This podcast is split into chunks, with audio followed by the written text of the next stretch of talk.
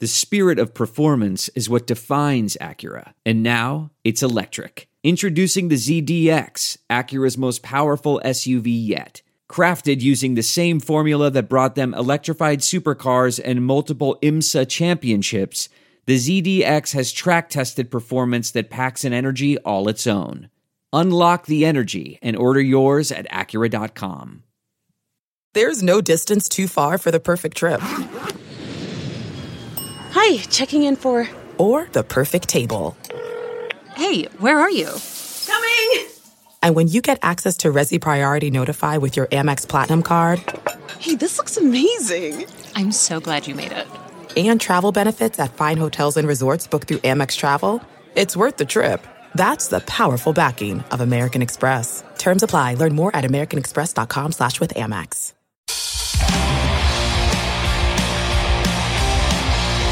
This is Full Change with Tom Laidlaw.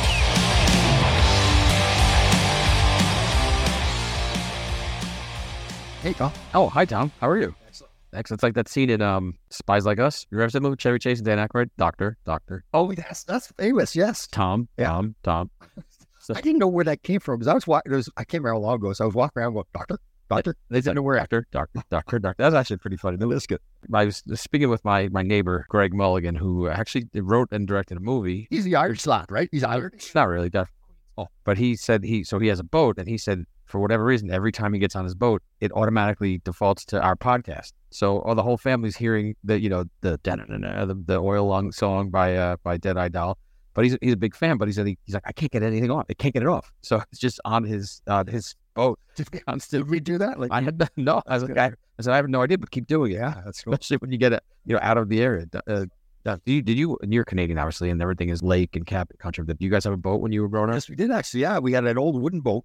I don't know how we didn't get to use it very much because on the farm we couldn't get away to. Wait. You had a boat, but not a shower. Good point. Wow. That's true too. I never thought of that. What my parents thinking? But it's like one of those old wooden boats, like maybe like 12 feet long. It wasn't much of a boat, like a canoe, basically. You go older. Right? Yeah, I don't want to paint the picture that had air conditioning and it wasn't a yacht exactly. So yeah, but we never really got to use it that much. So my dad really loved water skiing. Really? Water skiing, yeah.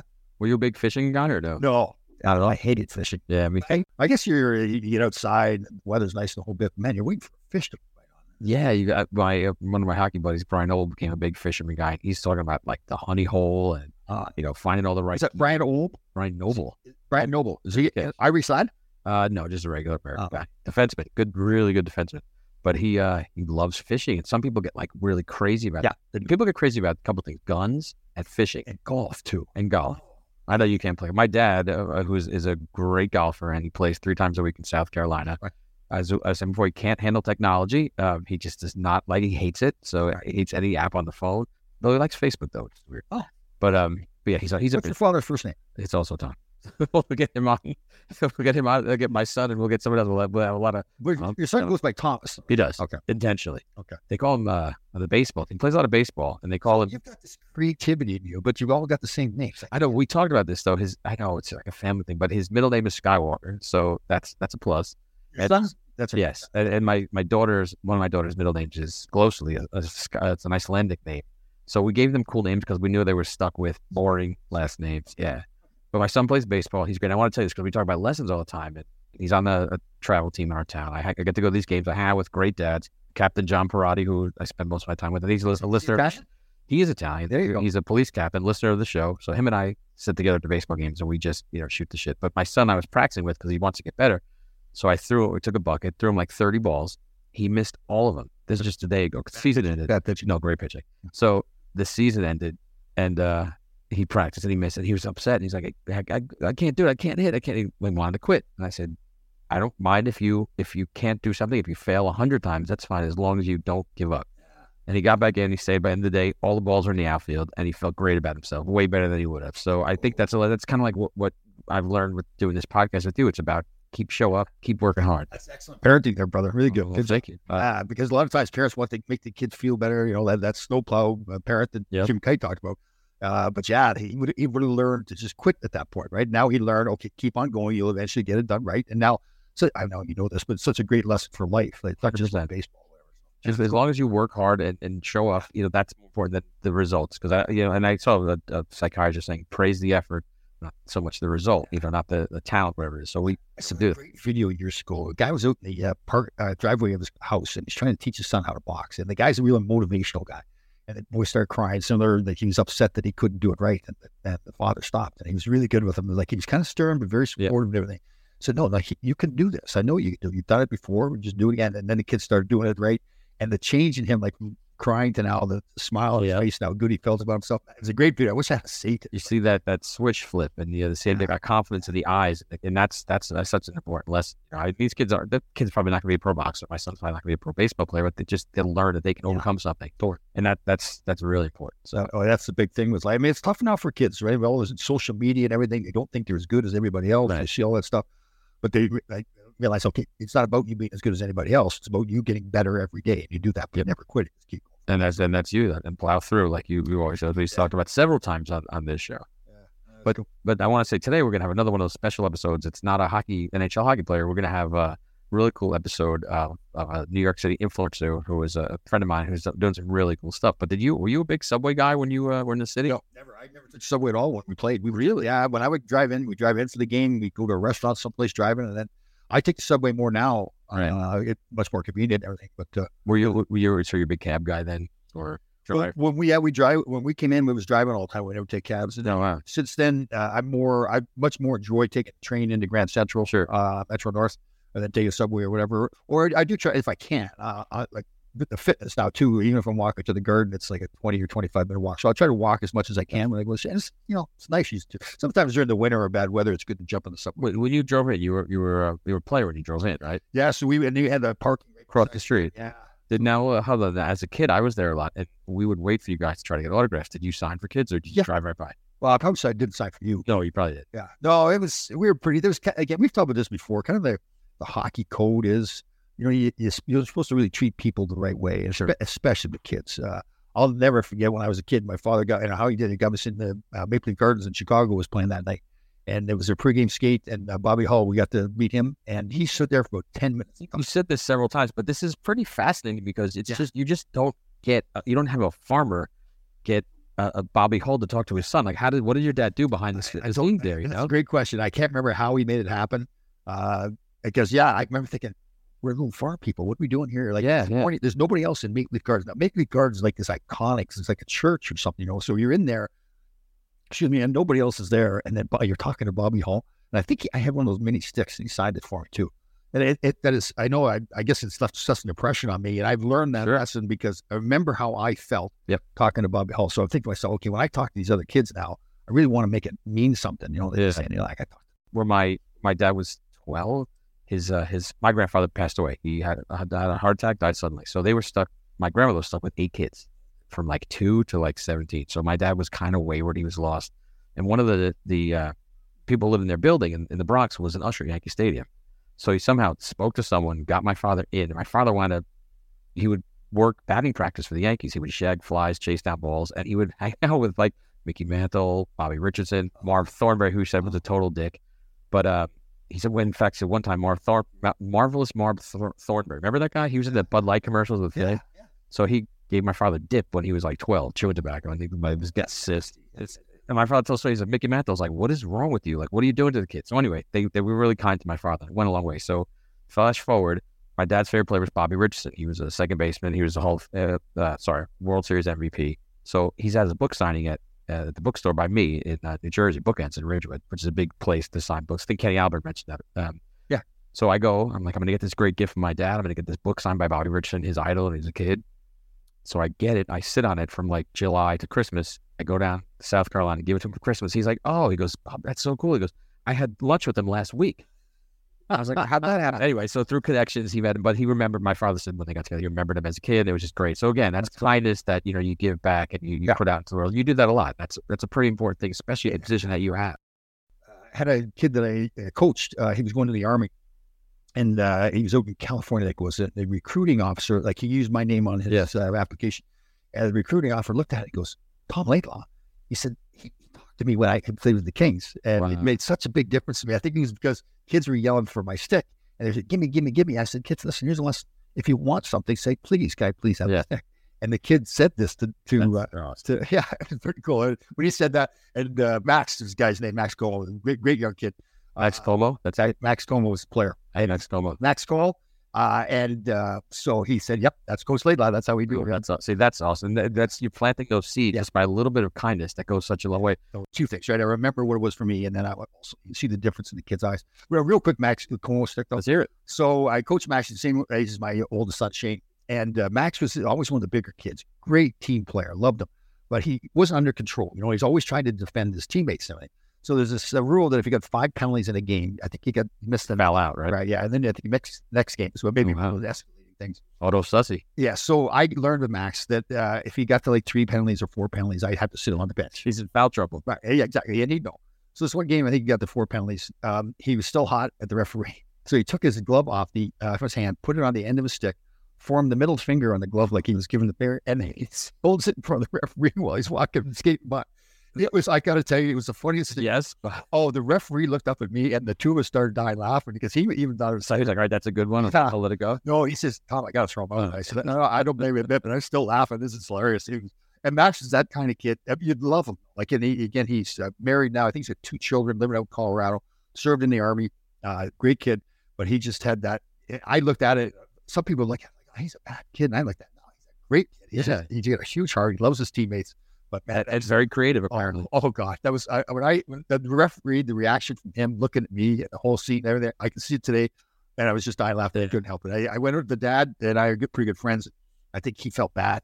I'm sorry, I said, "You kidding me? That was one of the highlights." It was all rock and roll, man. That's awesome. Funny stuff. So take all the way back now. So you didn't take the subway much, but our next guest today is an influencer in New York who's done some incredible things in the subway. He's got his finger on the pulse of New York City for his social media empire of What is New York.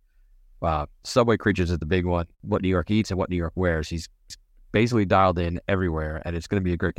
He's a hockey adjacent guy because I play with him, but he's got this great empire in New York on social media. So it's going to be Rick McGuire. It's going to be a great show. Yeah, I love meeting guys like that are so creative to build something. I look at that. Why didn't I think of that? Right, so it'd be great to listen to him and how he did all the things. And I guarantee you, after this episode, you're going to like Rick even more because he's pretty awesome. Good. Here we go. Looking forward to it. El Stapo. Oh, boy.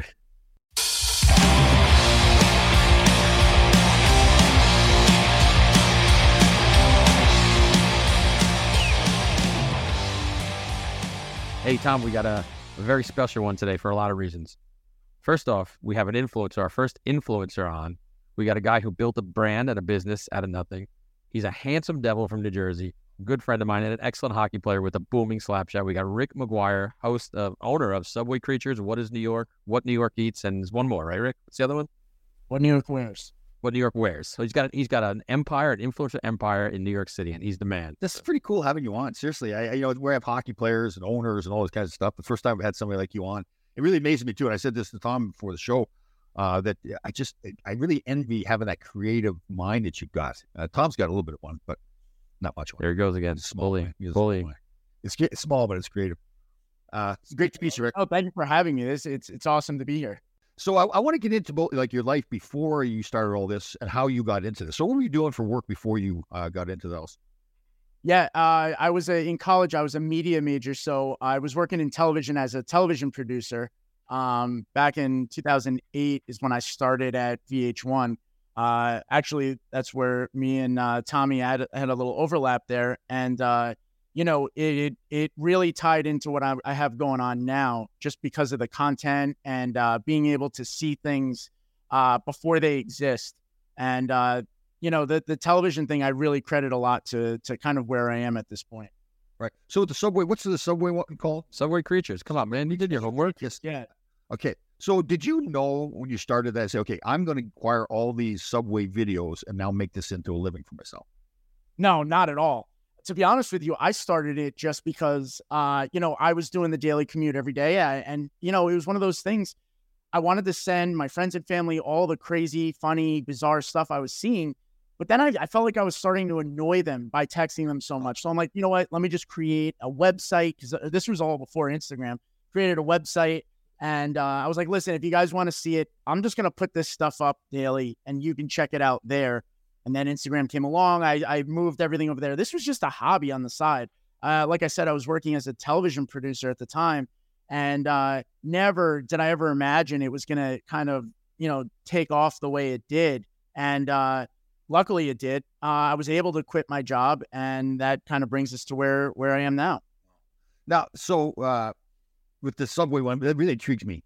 So did you promote somehow the people to come to your page, or it just happened organically? So at the time, you know, it still kind of is. It's a one of a kind. You know, there isn't really another page that documents, or a social media account that documents all the crazy stuff that's happening in the subway. So it was, you know, when people do see this type of content and you know, incidences in the subway, they know to come to me. But yeah, I know you're asking, how did they know to come to me in the first place? Right, yeah. And it honestly, it's one of those wild stories of how viral stuff happens. People started sending it to their friends and family. You know, I was just sending it to my friends and family in the beginning. What they started doing is either reposting or sending it to their friends and family. And it just exponentially started to grow. And then next thing you know, I have New York media like New York Post and CBS and, you know, they're all knocking on my door saying, hey, we want to document you. We love the account. We want to hear the story behind the scenes. And, you know, all of a sudden it took that snowball effect and really started taking off. Was there a moment, Rick, that you caught the wave that you can pinpoint? Like, oh, this video took me from... Yeah, the tipping point. There was a tipping point, and it's actually funny that you asked that because not too many people ask me that question, but it was the New York Post who came to me. And as you can imagine, you know, they had a different agenda. You know, how do you feel, you know, Mayor de Blasio is doing with Subway? I was like, listen, I want to keep politics out of this. But what they wound up doing was a story on me. And there was a picture that I had posted of a guy pissing right off the platform onto the tracks. And they had a field day with that one. And what they did was they said originally, you know, we're just going to put this as a story digitally online. And it got so much traction online that the next day they reached out and go, listen, it did so well. We're actually going to do a full page spread on page 2 in the actual paper. So I wound up, you know, the next morning, I think this was like maybe like 2015, 2016. I went out, I got a copy of the paper. I'm like, oh, you're not going to believe this. And my girlfriend at the time wound up getting it framed for me. And I still to this day have it framed because of that tipping point. It means so much. That article meant so much to everything that I have going on. And that I still hangs in my room at home. And that was definitely the tipping point. Because after that, all of a sudden, it was like radio shows, podcasts, other news shows. And it really decided to just snowball into this crazy thing. Yeah, everyone in this business, Rick, knows. We look at our counts, we look at our numbers, we always see. But what was that day like when you went from whatever it was, 30,000 to 3 million? Were you like, holy cow, I can't believe this is finally happening?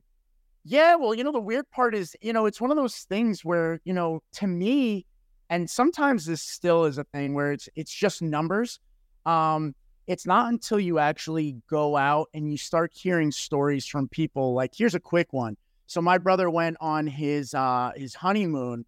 Again, this was back in maybe 2016, 2017, maybe around there. And he went on his honeymoon to Aruba, and he was at a pool. They wound up meeting a couple next to the pool. And while they were talking, the woman leans over and goes, oh my gosh, you guys have to look at this account. It's hilarious. Me and my husband follow it. And she showed it to my brother, and it was my account. And he goes, you guys are messing with me. I know somehow you guys found out about this. And they go, what are you talking about? He goes, that's my brother's account. He runs that. And she goes, no. And then he like showed pictures. And yeah, that's cool. And that is when it puts things in perspective for me. You know, you look at the account, to me, it's just numbers. But when I hear stories like that, yeah, it really just kind of wraps it all together. Yeah. So when you see things in the news, like the guy paid $14,000 to get a dog suit that he walks around. Did you see that? Oh, now do you look at that stuff? Yeah. Do you look at that and say, I need to do a video about that? Or is it, there's so much on there? You know, it's not. I think that guy might have been in like China or something, right? Wasn't he like in Asian country? So like it didn't really, it didn't hit home for me because it's not necessarily New York based. But yes, as you can imagine, I have tons of people sending me that stuff just because of how wacky it is.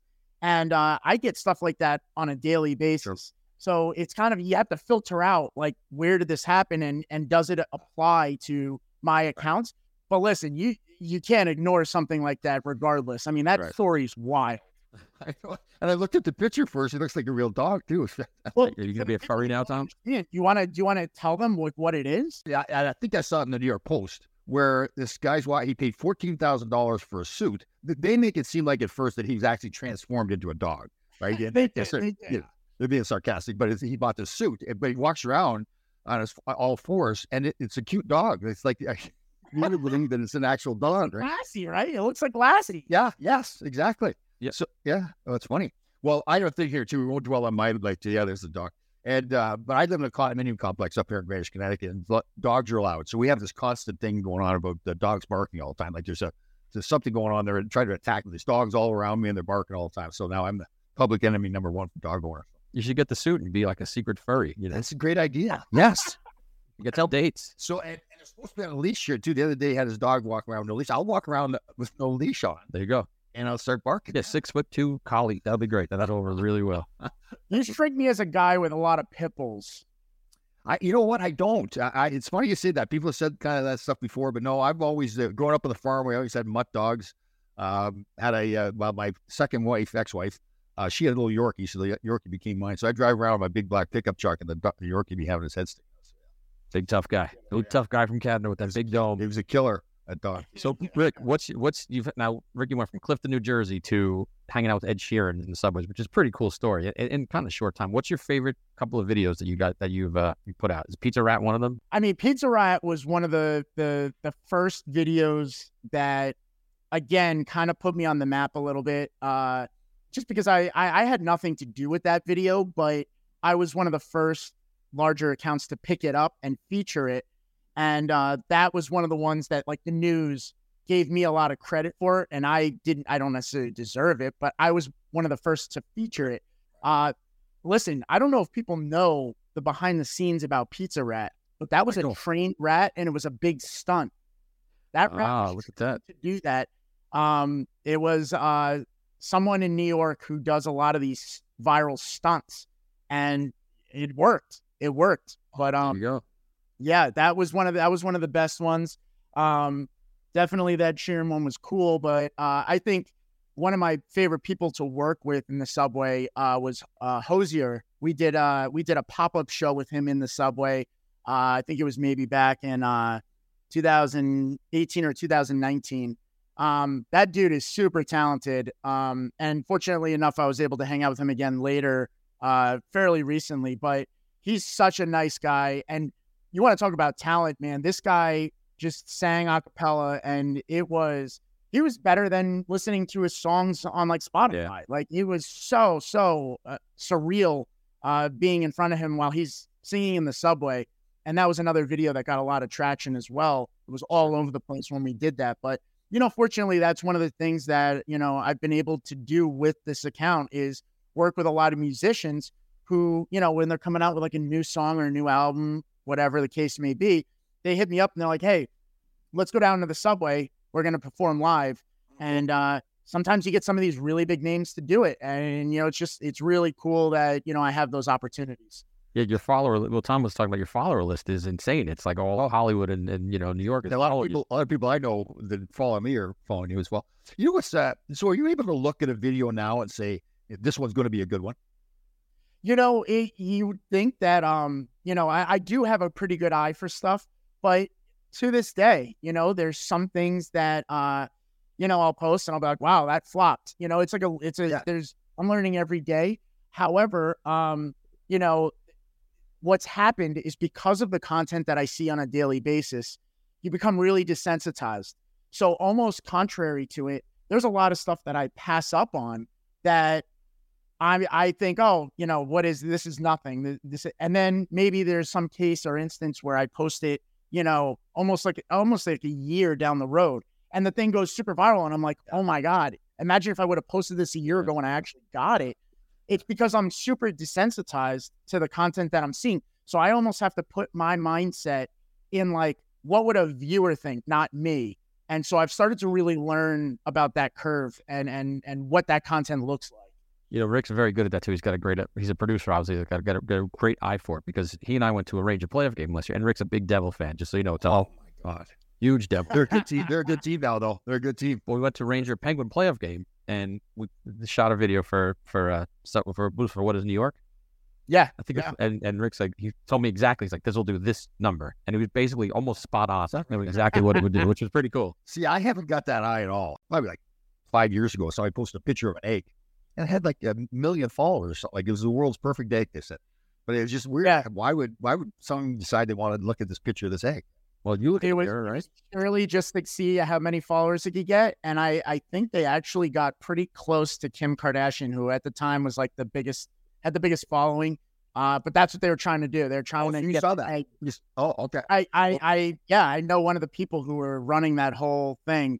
And it was, that's exactly what they were trying to do. It had there was no rhyme or reason to it. Yeah. Just let's get this egg to have as many following. That sums up America right there. Yeah. You know, let's all follow a friggin' egg and get it to have more followers than Kim Kardashian. Well, that is the thing. Like, we now have become, everybody just follows everybody else. So like when the pandemic started, everybody had to get toilet paper. Like, why did we want to get toilet paper? Like somebody else decided we were going to have toilet paper. We're sheep, yeah. We're driven by the search for better. But when it comes to hiring, the best way to search for a candidate isn't to search at all. Don't search. Match. With Indeed. Leveraging over 140 million qualifications and preferences every day, Indeed's matching engine is constantly learning from your preferences. So the more you use Indeed, the better it gets. And listeners of this show will get a $75 sponsored job credit to get your jobs more visibility at Indeed.com/match. Just go to Indeed.com/match right now and support our show by saying you heard about Indeed on this podcast. Indeed.com/match. Terms and conditions apply. Need to hire? You need Indeed. I want to tell you a story. It's a story about a scandal, broken relationships, gossip, rumors, money, corporate rivalry, and a broom. A performance-enhancing broom. My name is John Cullen. I'm a comedian, podcaster, and for 20 years, I was a semi-professional curler. And I want to tell you the story about how a single broom almost imploded the 500-year-old sport of curling. We felt like we were bringing a knife to a gunfight. It's the story of a superstar and his fall from grace. Oh, I was being dragged through the mud. It's the story of two brother entrepreneurs with a dream. Yeah, I said, that's great news. It's a story of intrigue. I still don't understand why we want to keep his name secret. The full story has never been told, so I'm going to tell it. Broomgate, how a broom almost killed curling. It was a year I'd like to forget. To listen to Broomgate, search for Broomgate in your favorite podcast app. That's all one word, Broomgate. Rick, do you get a lot of offers to be on camera, be in front of the camera? I do. Because, I mean, he's a handsome guy. Look at him, Tommy. Man, Tommy, it's weird. You can't emphasize that enough, can you? I know, you know, to talk about. It's funny because we played hockey together, and that used to be, everyone used to just rip on Rick because he's a good looking dude, but he would be like handsome Rick. Everyone called him handsome Rick. He's leaving out the part that one of the guys on our team really saw that it was getting to me, so he just decided to go 100% in on it, and it kind of caught, you know, it caught fire, and everyone decided to jump on the bandwagon. But shout out Chris Carisi. I honestly try to stay off camera because, you know, I want the accounts to kind of speak for themselves. I feel like there are people that, you know, do better on camera than me, but every once in a while, you know, you do get those DMs of people saying, you know, hey, you should do more stuff on camera. And, you know, I like to take the producer role more than the hosting role, to be honest. Right. We not do you need our help to promote your sites, but so there's the Subway, there's the What's in New York, is the other one? Yeah, there's Subway Creatures, there's What is New York, which is basically everything that happens outside of the subway in New York. And then you have What New York Eats, which is basically focusing on the food industry in New York. Oh. And then we have What New York Wears, which is celebrating the fact that people in New York can wear whatever they want, whenever they want. And, you know, you feel comfortable doing so. Yeah. So, you know, we try to hit all the categories. The only one we're missing is sports, and me and Tommy have been working for years now on trying to figure some angle of that out. It's just a very oversaturated industry, and it's very hard to kind of gain the access that we want to it. So stay tuned on that. We'll get there. Okay. That's what I'll say. So what was the first one you started, the Subway? The Subway one was started back in 2011. And that one was the OG, you know, that was the one that kind of took off. And then, you know, because it took off, I'm not going to lie, you know, it is a little easy to move your audience to the other accounts because you're, you know, leveraging that audience that you have for the Subway one. But, you know, those accounts are still good. You know, there's still a lot of solid content on them. So they speak for themselves as well. So it's all on Instagram too, correct? I try to cover every platform. Instagram, Twitter, Facebook, TikTok, you know, I try to cover them all, because, you know, there are different demographics on each platform. You know, you got the older folks on Facebook, but then you have the younger crowd in TikTok, and you want the younger crowd to grow into your brand. So you definitely, you know, even though they might not be able to relate and it might not resonate as much with them, because they're younger and they don't live in New York, maybe, there's still, you want them to grow into the account. And, you know, when they do get to that age or they do move to New York, you want them to be like, oh, I definitely remember hearing about that when I, back in my TikTok days. Sure. Yeah. That's very cool. Rick, do you get a lot of weird proposals? Okay, good. Yeah. Oh, it's weird. If this Tom went on Survivor, as you know, even though he played in the NHL for 11 years, he was on Survivor and he got some weird DMs from that. Wait. Can you tell me maybe one or two of those, and maybe it'll spawn something that in my memory? Because I got to hear this regardless. Here you go. So you walk around in your underwear out there, and you know, so you can see pretty much everything. And I became the target for a lot of gay men, young gay men. So they were contacting me. Sometimes they pretended they were young women. Then later on, they said, well, really, I'm an 18-year-old boy, and I want to do certain things with you. Yeah. So those were, I'm no farm boy from Canada, right? You know, I'm getting hit on. Like, they started writing messages saying, call me Poppy and Daddy and stuff. And I'm saying to my sons, like, why do they call me Poppy and Daddy? My sons, because they think you're gay or they want you. Because you're on national TV in your underwear. That's about it. Yeah. My sons, how many of those did you entertain? None yet. He still didn't leave the dog suit. Not yet. Yeah. I'm getting a reputation, because the Rangers invite me to a lot of stuff, so I go do all the crazy stuff now. So they invite me to the Gay Pride Parade and all this.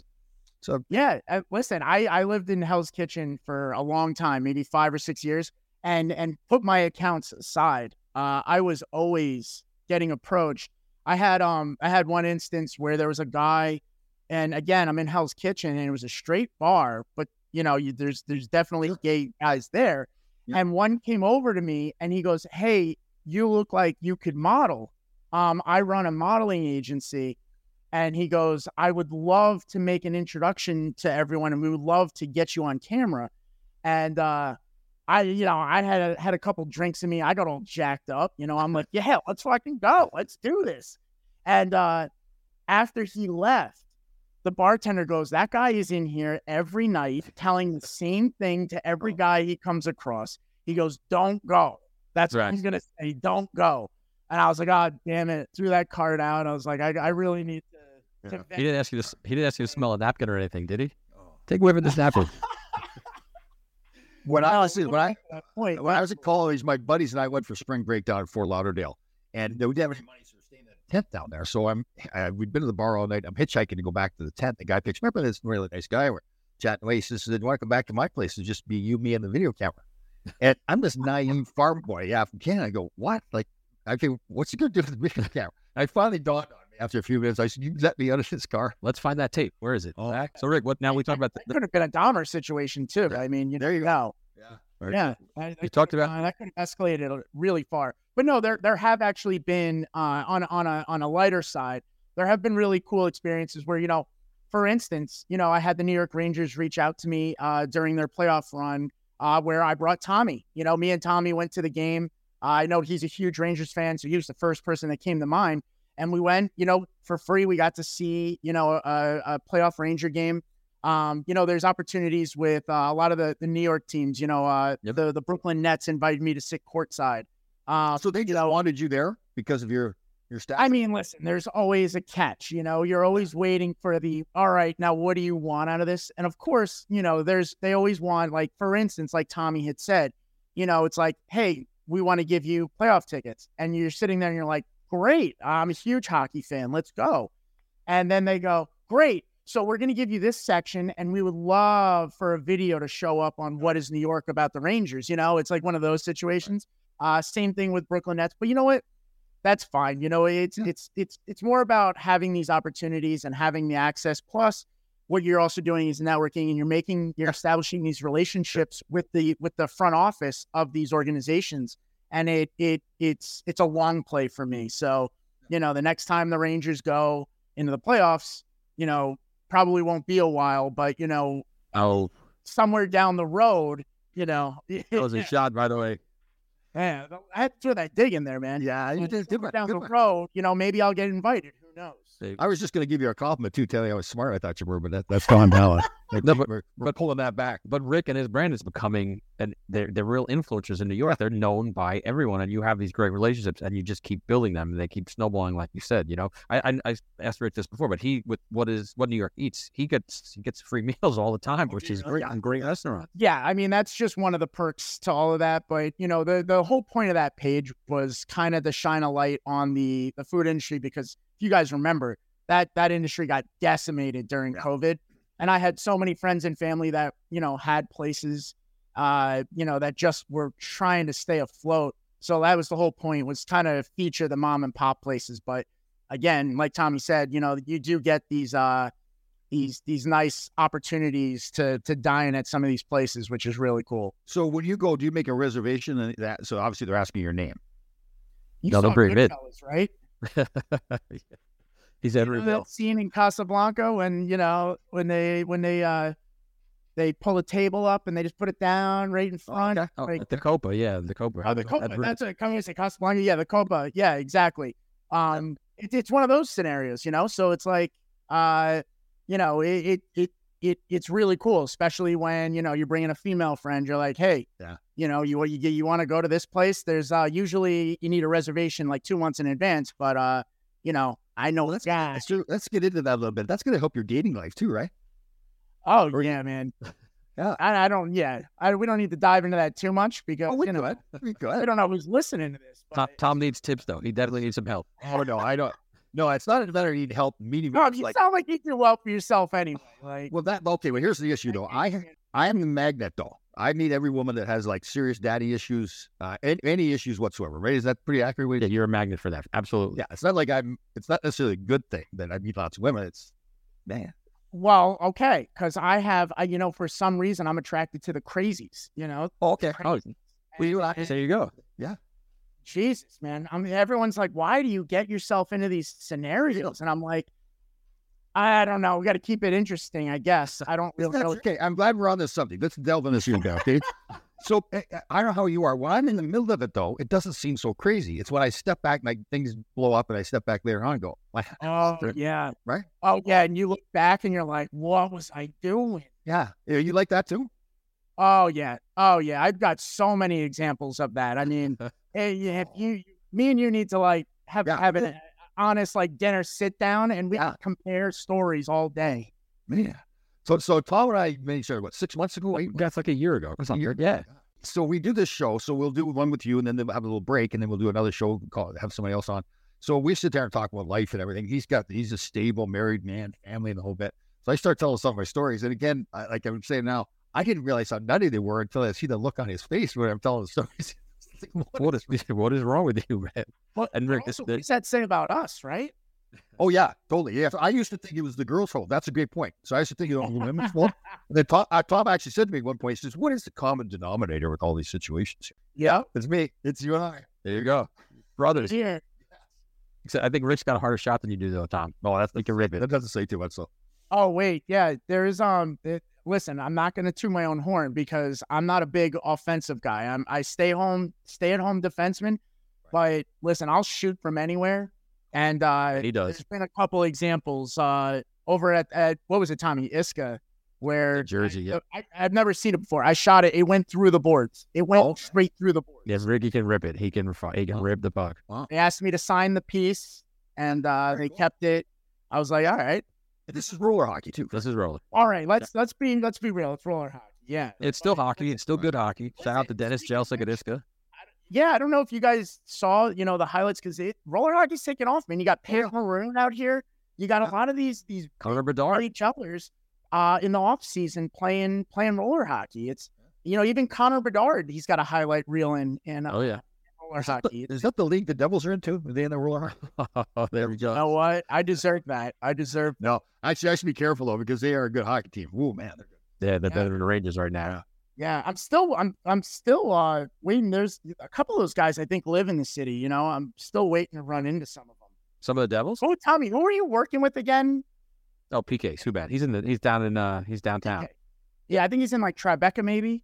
Yeah, he's in Tribeca. Or not. But yeah, if you got your video camera and you saw somebody like that, a hockey player, would you go up and interview him? To be honest, no. You know, there's this really cool aspect about celebrities in New York where, as long as you're not in Times Square, people let you mind your own business. And I've talked to a bunch of them, and I've always asked them that question, you know, what's it? Obviously, hockey players really don't get recognized. You know, it's not the most popular sport. It's very hard to recognize. I think probably Lundqvist, one of the few players I would say you could recognize from anywhere. Yep. You know, he's Mr. GQ, you know, he's Mr. New York too. But, you know, very rarely, it probably PK too. Yeah, he stands out. You know, if you look at these guys, it's like the really fashionable guys, the loud ones. But, you know, hockey players don't get recognized. But celebrities in general, you know, the one thing that they always say is the cool part about, you know, living in New York or being in New York is they don't get harassed. They don't get approached a lot. I've seen tons of celebrities on the subway in person. No one says a word to them. No one bothers them. Yeah.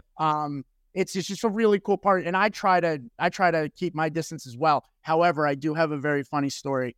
So I don't get starstruck easily. I was on the subway, and I saw Matt Stone. Now, Matt Stone, Trey Parker are the two creators of South Park and Book of Mormon, and a countless number of movies. To me, they're geniuses, and you know. From my world of television, you know, those are people that I get starstruck by. So I see this dude. I know it's Matt Stone. Obviously, no one else in the train knows.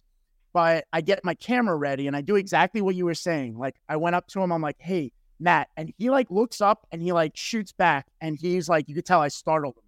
And I'm like, hey, man, I would really love a selfie real quick. And I go to point the thing up, and he goes, no. And he, like, knocks my hand down. And I was not expecting that reaction at all.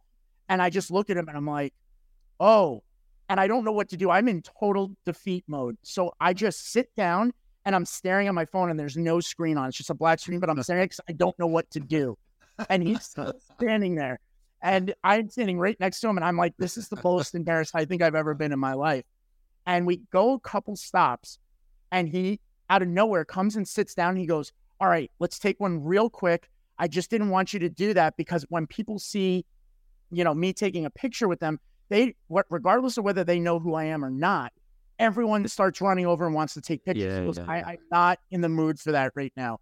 And I go, and I'm sitting there fumbling my phone like, oh, right. Let's take the picture. So we take the picture and he immediately gets off the train at the next stop. And I was like, man, did he redeem himself? Because he was about to go from one of the biggest celebrity, you know, people I love to all the way at the bottom of the list. Yep. But that was probably one of the only times I ran into someone famous that I was like, I got to get a picture with him. Was that in the Subway Creature days or was that before that? That was in the Subway Creature days. And I was so embarrassed. I never posted it. I still have the picture. Does he follow you? No, he had no idea. You know, those guys are so like in their own world. Right. I don't even think they have social media. I didn't even check, but I wouldn't be surprised if they don't. Yeah, my problem when I walk around the city is they all think I'm somebody else. They think he's the White Rock. Who do you get? I get, remember Viggo Mortensen? Yes. Yeah, so when I had hair. I could see that. Yeah, remember the History of Violence movie came out? Everybody, after that movie came out. There's that rape scene in there. Or not rape scene. Yeah, on the stairs too. Yeah, that's pretty hot. Right. Yeah, see, that's why. That's why you guys have issues. There you go. That pinpoints it right there. That's the first thing. Sexy. Yeah, remember he's got a weird ass too. He's got like a little tail. Remember, I dropped in one of those too. Yeah, in the weeds of it. Yeah, Jesus. You know the other one? I get the Rock was. I don't mind the Rock. No, you're. He gets the White Rock. I get kid at a camp said I looked like The Rock's grandfather. He said, I said, what's the grandfather business? Yeah. So you're Samoan now. I'm Samoan, yeah. Samoan, Canadian, Samoan. Yeah, small sector of Canada. Rick, you get a lot of celebrities DMing you directly?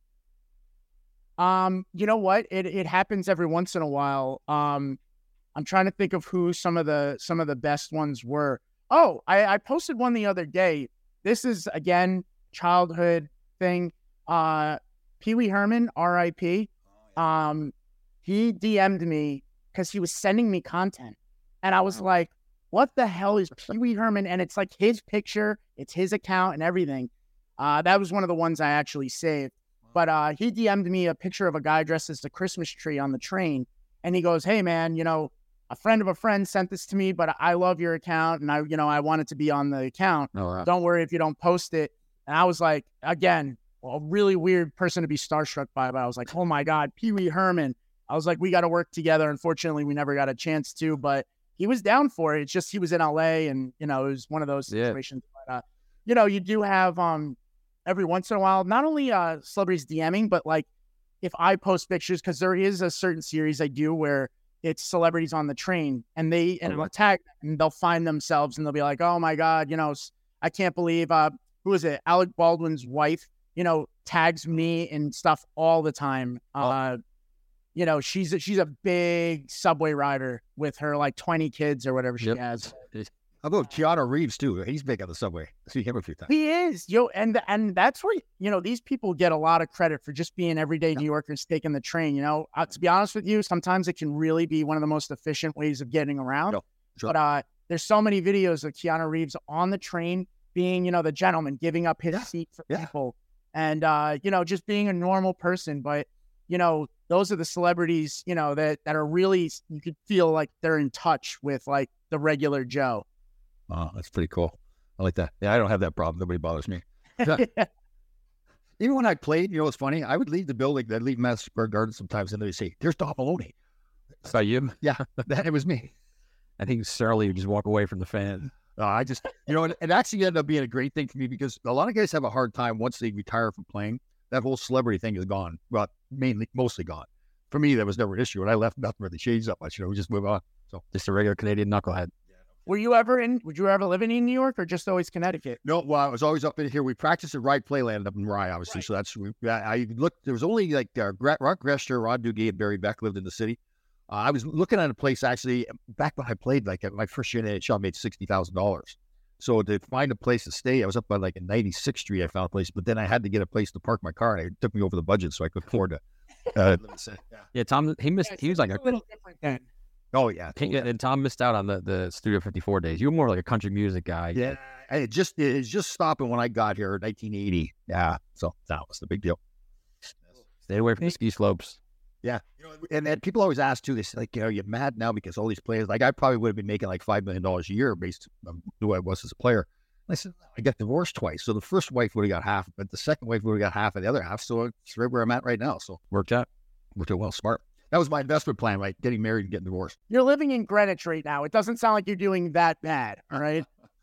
I know. I figured I'd move far away from Tom Smith, but he keeps finding me. Yes, and he saves money on his air conditioning bill because he doesn't use it. So that's... okay. So I do motivational speaking. What I try to teach people to do is get out of your comfort zone. So take things out of your life. Like, we're going to do it with you. So we're going to pick something for a month that you don't... like, you're going to survive, but you take it out of your life so you're a little bit less comfortable. So last summer, I went without air conditioning all summer long. Hence I was single for the whole summer too. That's a good one actually. And also pretty unbearable. I mean, I'm in Brooklyn right now, and granted, we've been through a heat wave the past week or so. Yeah. I can't even imagine living here without AC right now. We don't especially get the country breeze that you guys get up in Greenwich. That is the difference. Yeah, I open the doors and windows and there's shade all the time. So, yeah, it's not that bad. That is a good one. So what's next for you then? The sports is the next one? You know, sports, me and Tommy have been trying to work on that and what the angle is. Because the problem is what I have going on, sports is all licensed, you know. So you're going to run into a lot of issues where – you know, the NBA, the NFL, they're going to give you a lot of trouble because of the licensing. So it's not like you just throw videos up of like highlights, you know, like SportsCenter does. You know, you're going to run into a lot of issues. So, you know, we've been thinking about maybe taking like behind the scenes of like the smaller sports, the, sure. And it could be very subjective. It could be anything, there are people who play not professional, but like Quidditch, they're like league for this Harry Potter sport, it could be anything. There's a lot of recreational sports in New York, and people take them pretty seriously. Yeah. So, there could be angles for that. What if you did like sports fans? So you went outside Madison Square Garden right before a game. So that was actually part of what I was trying to do the night that I met up with Tommy. Was trying to get fan reactions, because you get these fans who are all jacked up going into the game, but then you get the drunk fans coming out. And that's when you get the gold. When you get the gold. That's so, like the Bing Bong, the Nick guy, the Bing Bong guy. That's how Bing Bong came Bing Bong, It was the Knicks Hawks series. And, people were doing exactly that. They were just stationed outside of MSG waiting to, talk to the drunk, jacked up crowd. And next thing you know, Bing Bong is born. And it's sometimes you hit gold just like that. So the fan angle is definitely part of the sports. The other one I'm thinking, you should get a Metro North Railroad on St. Patrick's Day. Oh. So, like, see what the kids are like on the way there and what they're like come back. They're doing shots on the train and everything. Oh, that's cool. Yeah. I get tons of videos for that, and we'll use, it may not be the subway, but who cares? Yeah. So just be clear that you get videos sent to you. People just want their video on your site. I think it's so exactly. So, the one thing that I've prided myself on from the get-go is when people send videos, I credit them. So their name is in the caption. So it's an incentive for them to continue to send stuff in because all they want is the clout. They want the shout out in the caption. So, it's instances like that they keep coming back and they keep sending content. Not to mention a lot of the time it's either their friends or family that are in the videos. And they're just like, oh my God, look at this clown. Look at what they did. Yeah. And you get a lot of stuff like that. But, more than anything, it's just, you don't have to like stage anything. You just go into the subway and you're bound to run into something. Right. So is there anything that's been too nasty that you wouldn't post? Oh yeah. Oh my God. I'm going to, I'm going to send you some stuff once we're off air. There is. You wouldn't believe how many people have sex on the subway or in the stations. Oh. And then on top of it, and this is on a darker note, people send me, body parts and people just under trains and I don't know what I'm looking at until I'm actually seeing it. Yeah. So again, enter that whole desensitization thing where it's like, you've seen the faces of death and it's just, it's awful. But again, you don't know that it's there until you're looking at it. And so there's a lot of things that, you can't get away with because of community guidelines on social media. But so I was going to ask you, right? Okay. So I keep a lot of that stuff on the side. And then what you can also do is, I've gone on podcasts before and I'm like, let's show the things that I can't show on social media, not saying this is the time or place, but, right. There's plenty of content where you wouldn't, you'd be like, no, that can't be a thing. There's no way those people are having sex in front of a full train of people, and it happens. Maybe we're not as crazy as we think we are, right? Maybe that's the good. Well, no, you're still crazy. Both of you. I know you both. You're both crazy. Let's go back to that subject. Do you think it's like we're crazy, or that the women are crazy, or do we make them crazy? That's an interesting angle, and I don't think we should blame ourselves for this. Yeah, all of a sudden we're having an intervention with ourselves now. Yeah, but let's not blame ourselves. All right, Rick? Good point by you. I'm a motivational speaker. I'm all positive all the time, and here I am picking on myself and you. That's ridiculous. It's Tom's fault. He tried to talk me into it. Totally my fault. Yeah, it's not. I mean, listen, there is the self-realization that we had that hey, let's look at the common denominator. But let's put a little bit of it on them too, Yeah, totally. So I met this woman one time, really nice woman, had her over for dinner here, and she starts telling me all these stories about her life. Like she didn't have any friends, so she went on Craigslist to find a friend. And then she was married, and she knew her husband was cheating, so she was a Hispanic woman, so she put a blonde wig on and went to Kennedy Airport to spy on him. She's telling me these stories, and I think, oh, she's a nice woman. And my son comes over the next day. Now, he knows the history of my dating life. And he says, I said, what have you been up to? I said, that's this really nice woman. He looks at me, rolls his eyes, and says, okay, tell me the stories. So I start telling these stories. And as it's coming out of my mouth, I'm realizing, I see the look in his face, and I realize, and I did it again. I did it again. Now, let me ask you, does the apple fall far from the tree? No. Thank God. No, both my sons, one's married, one's got a girlfriend lives with. Total gentleman. Great girls, solid relationships. Yeah, so he learned from his father's mistakes. Yes, thank you. They overcame genetics. I sacrificed myself for my sons. So what a great father. You're a hero. Thank you very much. Thank you.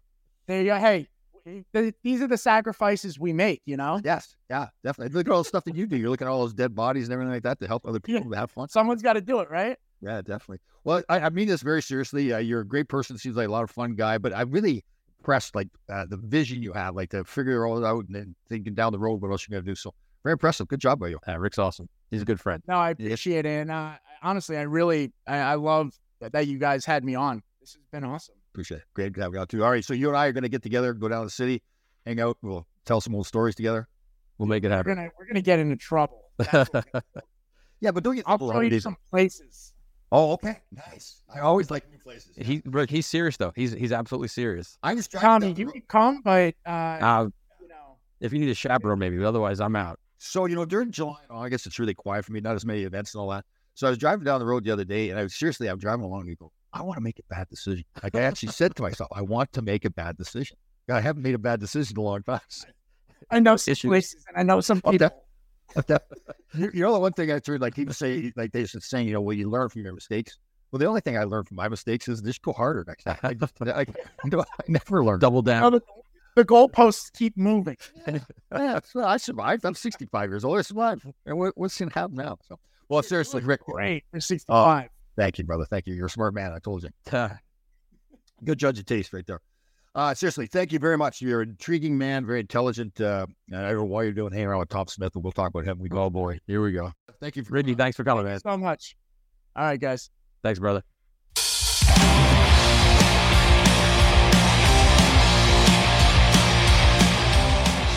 All right. We continue the series, Tom, of our hockey adjacent or whatever we're calling it. I like this. Yeah, no, it's great. We got someone who's not a professional hockey player. We've had Rob Burnett. Now we had Rick McGuire of Subway Creatures and What is New York. And you spoke to your first influencer. Yeah, I told you this too. Like you've got the same mind too. I hate to give you a compliment. That's always there. That's okay. But this creative mind where I look and I go like they're so successful. I go like, why, how did he think of that? Yeah. But he's pretty humble too, saying he didn't necessarily think of anything. He just started posting stuff. A lot of great ideas come out that way. It's just, you know, it just starts slow. And then he said they had that article in the Post and their feature on him, and it blew him up. Funny guy. And yeah, he's a great guy, good influencer. He knows everybody. Everybody knows him in New York now. So he's a big guy in New York. He's got some places he tells me. Yeah, bring a camera. Take some footage. See what that, because that could be ugly. You could do live. Maybe you should do that. Have that edit button somewhere. He's funny. I would love to hang out with him in the city because like everybody knows who he is. He's got that personality. I've known Rick for a long time. He's the coolest dude. Yeah. You'd have a blast. And it was a great show. Hopefully people can, you know, like and follow Subway Creatures, What is New York, What New York Eats, and What New York Wears. His influencing empire in New York City. That's right. You and him are going to do a show down the road too. We're working on it. We've been for a while. Yeah. Cool. You just latch on to anybody, won't you? Yeah, if that worked. You're stuck with me. My dreams of being hung on the back of a 65-year-old stay-at-home defenseman who wore underwear on the national TV. They ever tell a story, too, where my sons, we had a viewing party at the local hotel. We had the lobby blocked off. It's on TV. My sons are there. I'm probably about 50 people. My sons are getting text messages. All the buddies are watching the show. And all they ever wrote in was, like, tell your dad to put a sock in the package. It's not big enough. It's not, how'd you not know that going in? There's so many things you don't think about before you go on the show. Like, it just, you're going to be in the water. There's going to be shrinkage. But honest to God, though, at least I didn't. I was more thinking about, like, the physical part of it. You know, I put out a little bit of weight. I just didn't think. You were just more about how your biceps looked than you all. Totally not about shrinkage. That was going to be in front of the whole world, right? And they put, I joked about this before you, but it's like they put you in, like bloomy underwear. Oh, like, what's that about? The premise of the show is, obviously, that you're shipwrecked. And really all you've got is clothes on your back. You're going to wear like Under Armour or something like that, like something smarter. They're like an athlete. But they buy it for you. Mm-hmm. They don't. Yeah, they tell you what to buy, what to bring. Yeah, you send clothes to them, and they say, "No, not this." They send it back, and then it was Canada's greatest and most favorite guest spot on Survivor. So the nation was behind you. Oh, I actually watched the show. Sorry, how did I watch it the other day? I watched the replay. I haven't seen it in 2 or 3 years.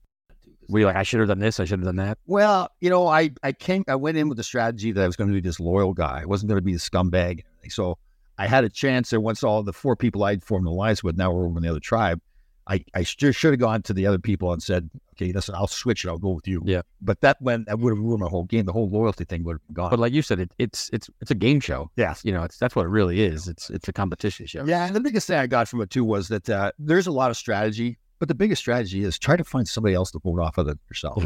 that's the strategy. And then, and then you get to there's more strategy at the end there. You get the last three or four people, but find the weakest link, eliminate them. But speaking of, so you when you and Rick have your adventure in New York, yes, let's hear about it. Maybe you'll be up on Subway Creatures doing something cool in Subway. We're probably making a mistake. Well, there you go. Yeah, like we said at the show, I was driving out the other day. It's been boring for the last couple of months, and I said, I'm gonna make a bad decision. Like I have not made a bad decision in a long time. You sure about that? Really?